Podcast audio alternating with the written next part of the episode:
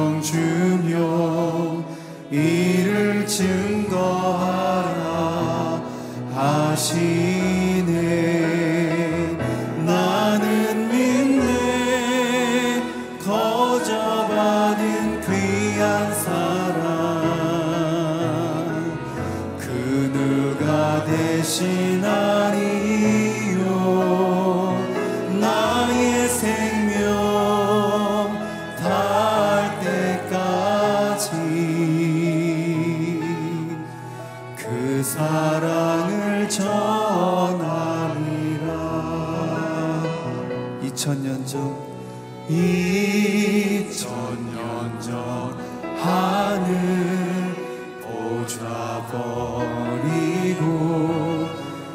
땅에 오신 주 하나님 어린 양 되사 생명 주며 이를 증거하라 하시네. 나는 믿네 거저받은 귀한 사랑 그 누가 대신하리요. 나의 생명 다할 때까지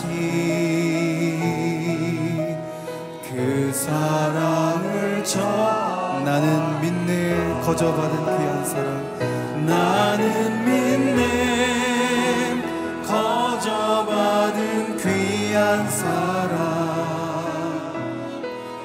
그 누가 대신하리요. 나의 생명 다할 때까지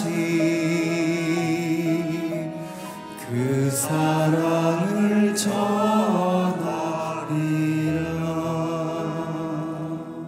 이 시간 예배를 위해서 함께 기도하기 원합니다. 함께 합심하여 기도할 때 살아계신 아버지 하나님, 이 시간 갈급한 마음으로 목마른 마음으로 하나님을 기억하며 예배 자리 가운데 나왔습니다. 하나님의 성령께서 우리를 충만하게 하여 주시옵소서. 이 시간 선포되는 하나님의 말씀으로 우리의 영혼을 채워주시기를 간절히 기도합니다. 하나님, 주의 성령께서 바람처럼 불처럼 임하여 주옵소서. 내 영혼에 하나님의 생수의 강이 흘러넘치는 것을 경험하는 예배가 되게 하여 주시옵소서. 함께 합심하여 통성으로 기도하도록 하겠습니다. 살아계신 아버지 하나님, 하나님께 모든 감사와 영광을 올려드립니다.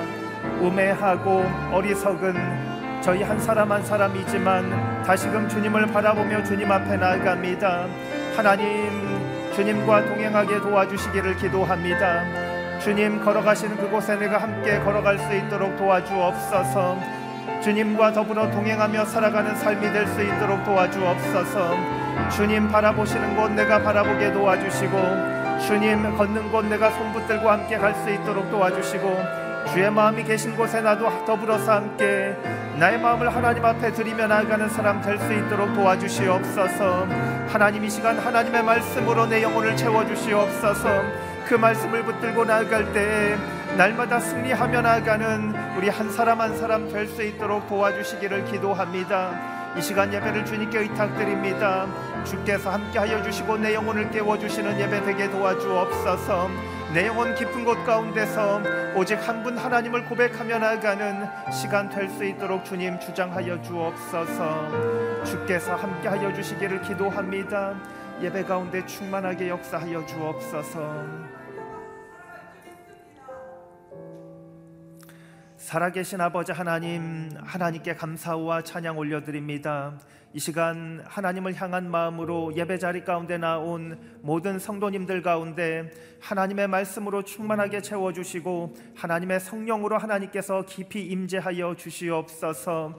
주님, 오늘 하루의 삶 가운데 하나님 한 분만 고백하며 나아가는 성도님들 될 수 있도록 도와주시고, 오늘 하루의 삶 가운데서 주신 말씀으로 붙들고 나아갈 때 승리하며 나아가는 한 사람 한 사람 될 수 있도록 도와주시옵소서. 하나님, 연약한 우리의 마음을 주님께 의탁드리며 나아갑니다.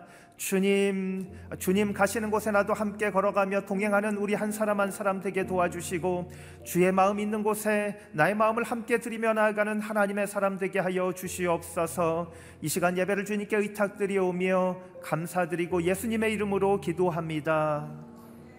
아멘. 아멘.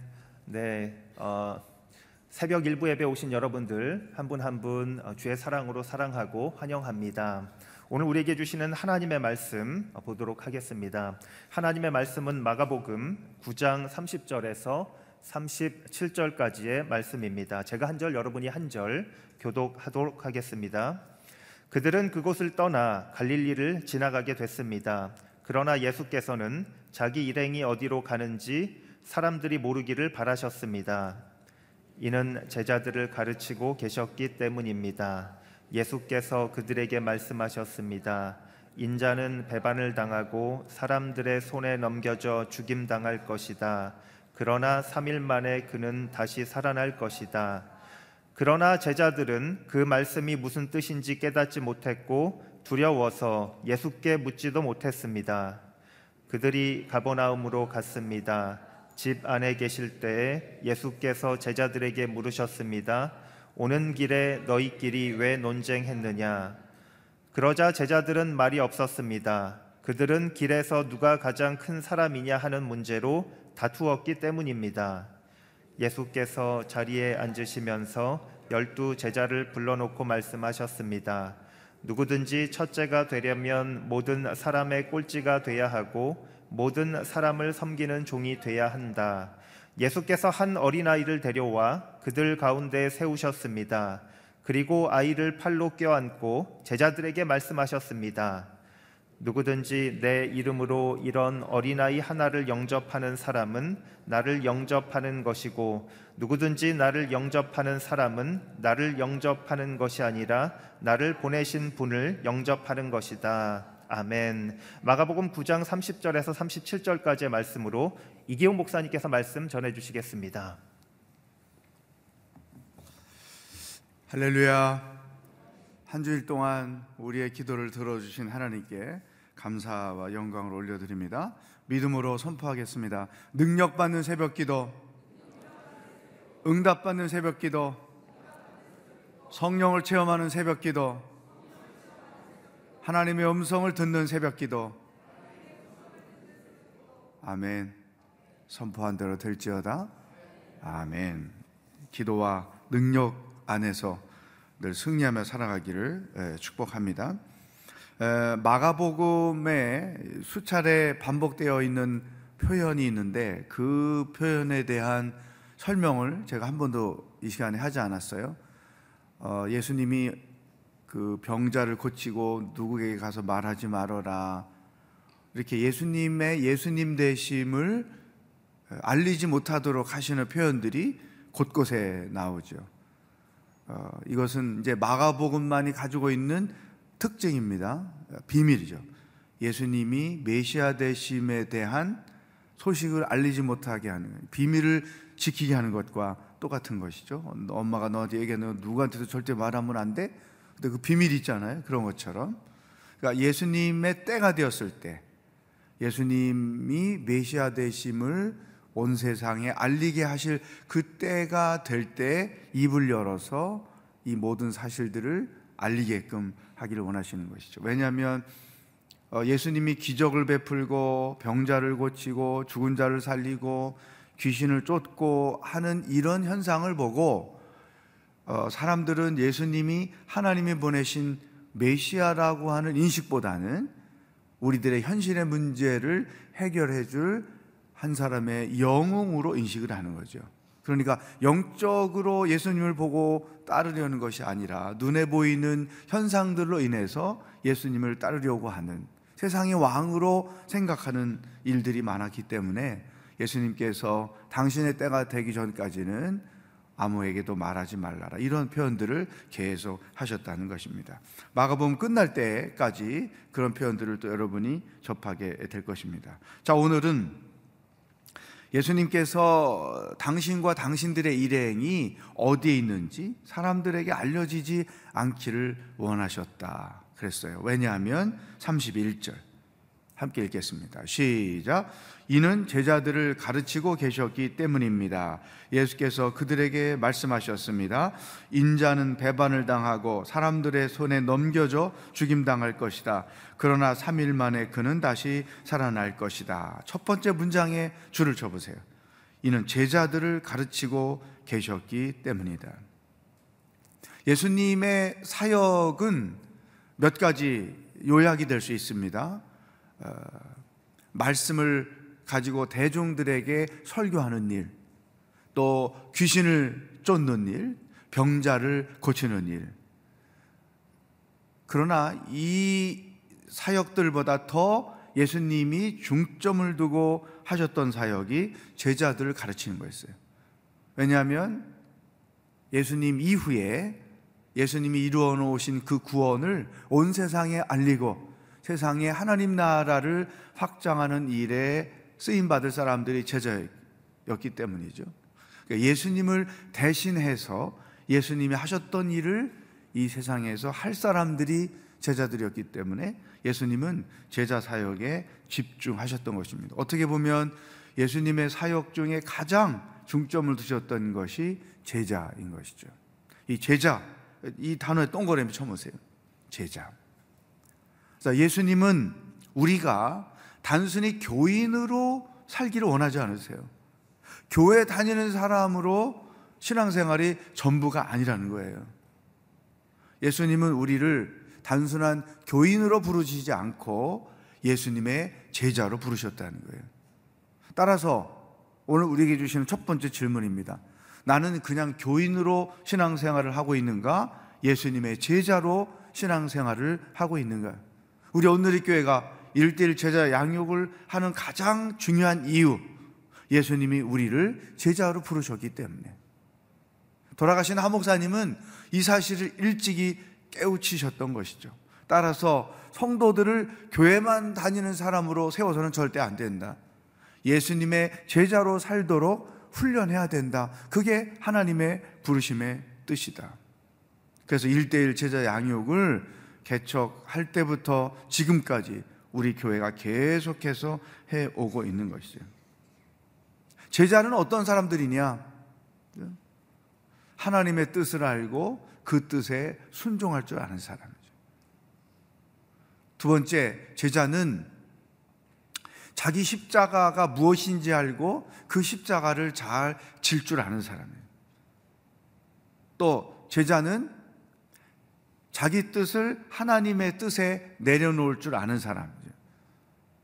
또 제자는 삶의 우선순위가 예수님께 있는 사람들이죠. 여러분, 스스로 질문에 답을 해보십시오. 나는 예수님의 제자가 맞는가?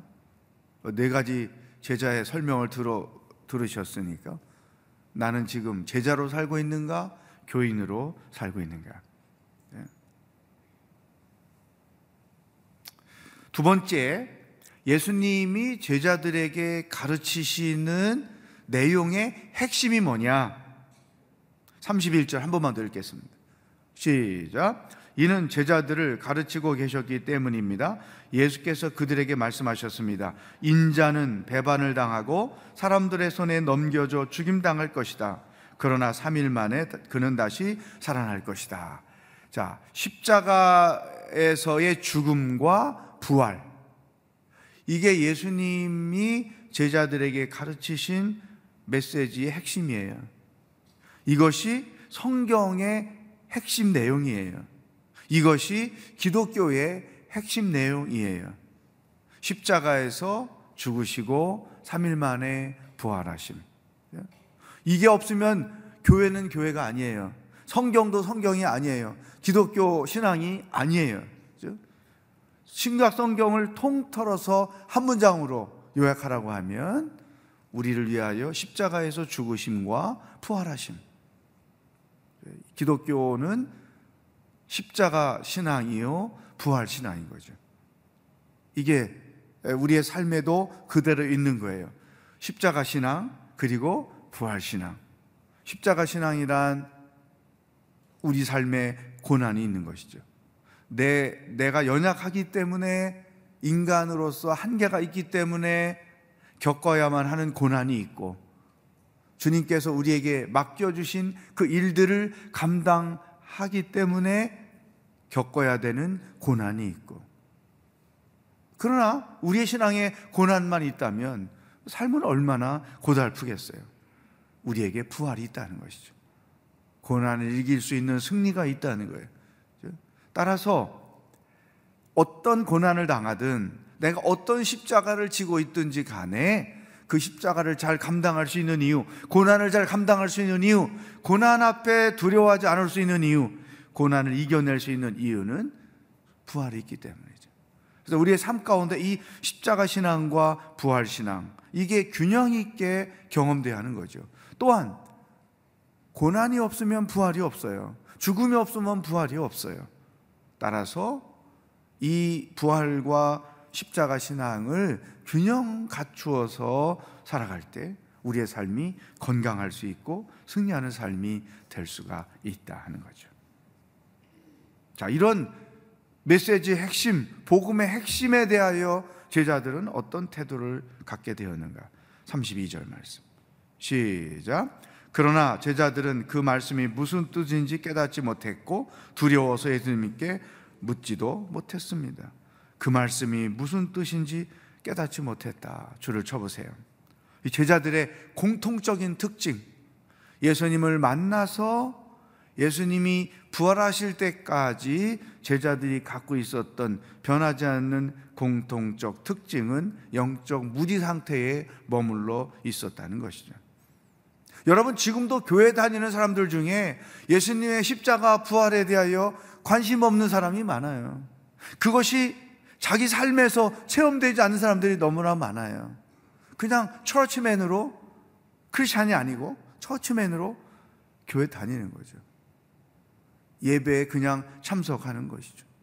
이 십자가와 부활을 알아야 하나님의 은혜가 뭔 줄 알고 하나님의 사랑이 뭔 줄 아는데, 이 십자가 부활에 무지하면 은혜도 모르고 사랑도 모르고, 그러니까 교회만 다닌 사람이 될 수밖에 없는 것이죠. 이 영적인 무지, 현대인들의 가장 위험한 특징이 바로 여기죠. 우리가 잘 아는 하나님을 아는 지식, 그 제임스 패커 목사님이 쓰신 그 책 서론에 보면 현대의 위기는 크리스찬들이 하나님에 대하여, 성경에 대하여 너무 무지하다는 거예요. 우리가 무슨 공부를 하고 교회를 섬기고 많은 일들을 감당해도 십자가와 부활이 빠지면 소용이 없는 거예요. 예? 여러분, 예수께서 이 땅에 오신 아버지의 뜻이 십자가 부활이란 말이죠. 그래야 우리가 구원을 얻으니까. 이게 영적으로 알아야 될 가장 중요한 핵심인데, 따라서 우리의 삶 가운데서도 이 영적 무지를 깨우치는 게 너무나 중요하다. 그 영적 무지를 깨우쳐야 되는 게 뭐냐? 하나님의 뜻인데, 하나님의 뜻은 십자가 부활이라고 그랬잖아요. 그러면 나 개인과 관련돼서 영적 무지를 깨우쳐야 되는 게 뭐냐? 내가 사는 것의 이유, 이 땅에 태어나서 사는 것은 하나님의 보내심이에요. 한 인간으로서 내가 사는 것에 대한 하나님의 뜻이 무엇인가, 이걸 알아야 돼요. 두 번째는 우리가 일하고 살지요. 뭐 사업을 하든, 직장 생활을 하든, 아니면 내가 부모 노릇을 하든, 아내 노릇을 하든, 남편 노릇을 하든, 내가 일하는 것에 대한 하나님의 뜻이 무엇인가, 그것을 알아야 되는 거죠. 그래야 그 삶의 의미가 있고 또 하나님이 계획하신 삶의 여정을 걸어가게 돼 있단 말이죠. 또 한 가지, 섬기는 것에 대한 하나님의 뜻, 이걸 알아야 돼요. 내가 교회를 섬긴다, 직분을 맡았다, 또 선교 일을 감당한다, 세상에 해야 될 하나님의 일들이 얼마나 많아요. 그와 같은 것들에 대한 하나님의 뜻이 무엇인가, 이걸 알아요. 그래야 자기가 하고 있는 그 일들이 하나님의 뜻 안에서 이루어지고 하나님의 뜻과 일치하게 이루어지죠. 그 뜻을 모르면 열심히 자기는 주님을 위하여 이 길을 간다고 했는데 나중에 가보니까 사도 바울처럼 되는 거죠. 엉뚱하게 반대 길을 가고 있는 거죠. 내가 주님을 위하여 섬기는 그 일의 영적인 의미, 하나님의 뜻은 무엇인가, 그것을 인식하는 게 너무나 중요하죠. 또 한 가지, 고난에 대한 하나님의 뜻이에요. 여러 차례 말씀을 드렸지요. 우리 인생 여정에 고난이 있다. 내 삶에 대한 하나님의 계획 속에는 고난도 포함되어 있다. 따라서 어떤 고난을 당하든 그 고난에 대한 하나님의 뜻을 캐치를 해야 능히 고난을 이기며 살아갈 수가 있다는 것이죠. 사랑하는 여러분, 이 제자들의 모습이 때로는 우리들의 모습일 때가 참 많아요. 그렇죠? 이런 하나님의 뜻을 모르니까, 자, 예수님을 따라다님의 의미, 예수님의 제자로서 부름받은 의미를 모르니까 어떤 태도를 취하는가? 34절 보세요. 시작. 그러자 제자들은 말이 없었습니다. 그들은 길에서 누가 가장 큰 사람이냐 하는 문제로 다투었기 때문입니다. 예수님이 물어봤어요. 예, 너희들 지금 뭐 때문에 이렇게 떠드냐? 그랬더니 이제 말을 못하는 거예요. 왜? 창피한 거예요. 창피한 건 아는 거예요. 다행히도 그들이 누가 큰 사람이냐로 다투었기 때문이다. 여러분, 가장 큰 사람이 누구냐, 이게 오늘 세상의 특징인 것이죠. 세상은 힘의 논리가 작용되는 곳이에요. 힘이 센 사람이 지배하고 세상을 이기는, 사람을 이기는 것이죠. 그래서 사람들의 최고의 목표, 최고의 관심은 높아지는 거예요. 출세의 뜻은 다 뭐냐면 높아지려고 하는 인간의 본능에 대한 욕심인 것이죠. 그런데 하나님의 나라는 반대로 가는 거죠. 35절 예수님이 이렇게 말씀하십니다. 시작. 예수께서 자리에 앉으시면서 12제자를 불러놓고 말씀하셨습니다. 누구든지 첫자가 되려면 모든 사람의 꼴찌가 되어야 하고 모든 사람을 섬기는 종이 되어야 한다. 누구든지 첫째가 되려는 사람, 높아지려는 사람, 꼴찌가 되고 종이 되어야 한다. 섬기는 자가 되어야 한다. 세상 논리와 반대인 거예요. 그러나 안타까운 것은 한국 교회가 왜 자꾸 위기라고 사람들이 말하는가? 교회 안과 밖에서 왜 한국 교회가 위기 속에 있다, 타락했다, 이런 이야기를 자꾸 하는가? 이유가 딱 여기 있는 거예요. 세상의 논리가 교회 안에도 있기 때문인 거예요. 직분이 계급이 되는 거죠. 그래서 내가 교회 안에서 어떤 사역에 한 가지를 적어도 내가 책임지고 맡은 자가 돼야 체면도 서고 어디 가서 말하기도 좋고, 우리 교회에 내가 이런 일을 맡고 있습니다, 자기를 드러내기도 좋고, 이런 세상에서의 자리의 개념이 교회 안에서, 신앙 안에서 있기 때문에 오늘날 교회 안에는 섬기려는 자는 없고 높아지려는, 섬김을 받으려는 자만, 종은 없고 주인만 많아지는 이런 현상들이 교회 안에 있기 때문에 교회가 위기라고 계속 말하는 것이죠. 사랑하는 여러분, 오늘 우리에게 주시는 세 번째 하나님의 말씀이죠. 나는 교회 안에서 높아지려는 생각이 없는가? 이걸 분명히 자기 자신을 돌아봐야 돼요. 그러면서 예수님이 어린애를 샘플로 해서 이 어린아이 같은 자를 영접하는 자가 천국에서 큰 자다. 나를 영접하는 것이다. 그리고 나를 보내신 하나님을 영접하는 것과 똑같다. 그렇죠?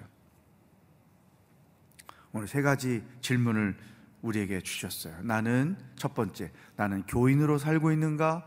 예수님의 제자로 살고 있는가? 나는 내 삶과 내 일과 또 나의 섬김과 내가 겪는 고난들에 대한 영적 의미를 알고 그 뜻 안에서 살고 있는가? 그 영적 의미를 모른 채 인생을 살고 있는가? 세 번째 질문이죠. 나는 혹시나 제자들의 모습이 내 속에 있지는 않은가? 나는 얼만큼 섬기는 종이 되기를 기꺼이 기뻐하고 선택하는가? 가장 성숙한 영성, 그것은 바로 예수님이 말씀하신 것처럼 종이 됨으로, 섬기는 자가 됨으로 하나님이 높여주심, 이게 가장 큰 영성인 거죠. 교회 안에서나 교회 밖에서나 일터에서나 예수님이 가르치시는 이 영성을 가지고 인생을 살아갈 수 있기를, 섬기는 것을 기뻐하고 기꺼이 종이 되는 것을 기뻐하는 여러분들의 삶이 될 수 있기를 주의 이름으로 축복합니다. 오늘 주신 세 가지 말씀을 가지고 기도 제목으로 삼고 합심해서 기도하겠습니다. 하나님, 나는 예수님의 제자로 살기를 원합니다. 자기를 부인하고 또 십자가를 지고 사는 하나님의 제자로 살게 하여 주시옵소서. 내 뜻을 주님의 뜻 가운데 내려놓고 살 수 있는 제자가 되게 하여 주시옵소서. 두 번째, 하나님 말씀을 묵상하고 기도할 때마다 영적으로 깨달아져서 주의 뜻이 무엇인지 알고, 사는 것에, 일하는 것에, 섬기는 것에 고난의 뜻을 알고 그 뜻에 순종하며 사는 성숙한 신앙인이 되게 하여 주시옵소서. 아버지 하나님, 섬기는 것을 기뻐하고 종이 되는 것을 기뻐하며 사는 신앙인이 되게 하여 주시옵소서. 우리 합심해서 오늘 주신 말씀을 기도 제목으로 삼고 기도하겠습니다. 하나님 아버지, 감사합니다. 오늘도 우리가 어떻게 신앙생활을 해야 되는지, 어떻게 하나님의 말씀 앞에 순종하며 살아야 되는지 우리에게 제자들과 예수님의 말씀을 통해서 가르쳐 주시니 감사합니다. 오 살아계신 성령 하나님, 하나님께서 우리에게 깨우쳐 주시는 말씀이 분명한 것을 감사합니다. 교인으로 인생을 살지 말고 예수님의 제자로 인생을 살게 하여 주옵소서. 십자가가 무엇인지 알고 그 십자가를 잘 지며 사는 자들이 되게 하여 주시고, 부르심의 하나님의 뜻이 무엇인지 알고 예수님께 삶의 우선순위를 두고 살게 하시고, 내 뜻을 주님의 뜻에 내려놓고 사는 자들이 되게 하여 주시옵소서. 하나님 아버지, 또한 내 인생에 대한 하나님의 뜻, 내 일에 대한 하나님의 뜻, 주님의 일을 하는 것에 대한 하나님의 뜻, 평생 살면서 겪게 되는 고난에 대한 하나님의 뜻이 무엇인지 알고 그 뜻에 순종하며 사는 자들이 되게 하여 주시옵소서. 아버지 하나님, 우리는 종이 되기를 기뻐하고 섬기는 자가 되기를 기뻐하는 자들이 되어야 함을 믿습니다. 오히려 그것들로 인하여 하나님께 영광을 돌리며 믿음으로 살아가는 하나님의 종들이 되도록 인도하여 주시옵소서. 하나님 아버지, 한 주일 동안 저희들의 기도를 들어주셔서 감사합니다. 저희들에게 한 주일 동안 하나님의 음성을 들려주셔서 감사합니다. 오늘도 우리에게 세 가지 질문을 주셔서 감사합니다. 나는 단순한 교인으로 살고 있는가? 아니면 예수님의 제자로 살고 있는가? 내 뜻을 주님 뜻에 내려놓고 내게 주신 십자가가 무엇인지 알고 그 십자가를 기꺼이 지며 사는 제자가 되게 하여 주시옵소서. 예수님이 우리들의 삶의 가장 우선순위가 되는 제자로 살게 하여 주시옵소서. 하나님 아버지, 나의 인생에 대한, 섬기는 일에 대한, 하고 있는 일에 대한, 그리고 삶의 여정에서 겪는 고난에 대한 하나님의 뜻이 무엇인지 알기를 원합니다. 기꺼이 하나님의 뜻을 알고 순종하며 사는 성숙한 신앙인이 되게 하여 주시옵소서. 섬기기를 기뻐하고 기꺼이 종이 되기를 선택하는 가장 높은 수준의 영성의 사람으로 살아가도록 한 사람 한 사람을 주장하시고 인도하여 주시옵소서. 오늘도 나와 동행하실 주님을 기대하며 예수 그리스도의 은혜와 하나님 아버지의 사랑과 성령의 교통하심이 영적 무지를 깨닫고 하나님의 뜻이 무엇인지 알고 순종하며 살기로 결단하는, 기꺼이 종이 되고 섬기는 자가 되기를 결단하는, 기도하는 모든 성도들과 복음을 들고 수고하시는 선교사님들과 하나님의 구원을 기다리고 있는 북한 땅의 백성들 머리 위에 영원히 함께 하시길 축원하옵나이다. 아멘.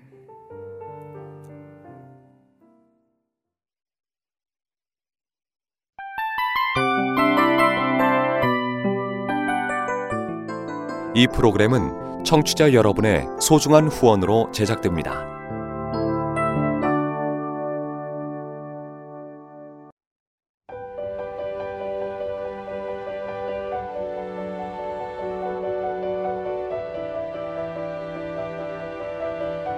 세상에는 수많은 교회들이 있지만 더 깊이 있는 말씀 강해를 찾기 위해 크기로만 교회를 선정하지 않습니다.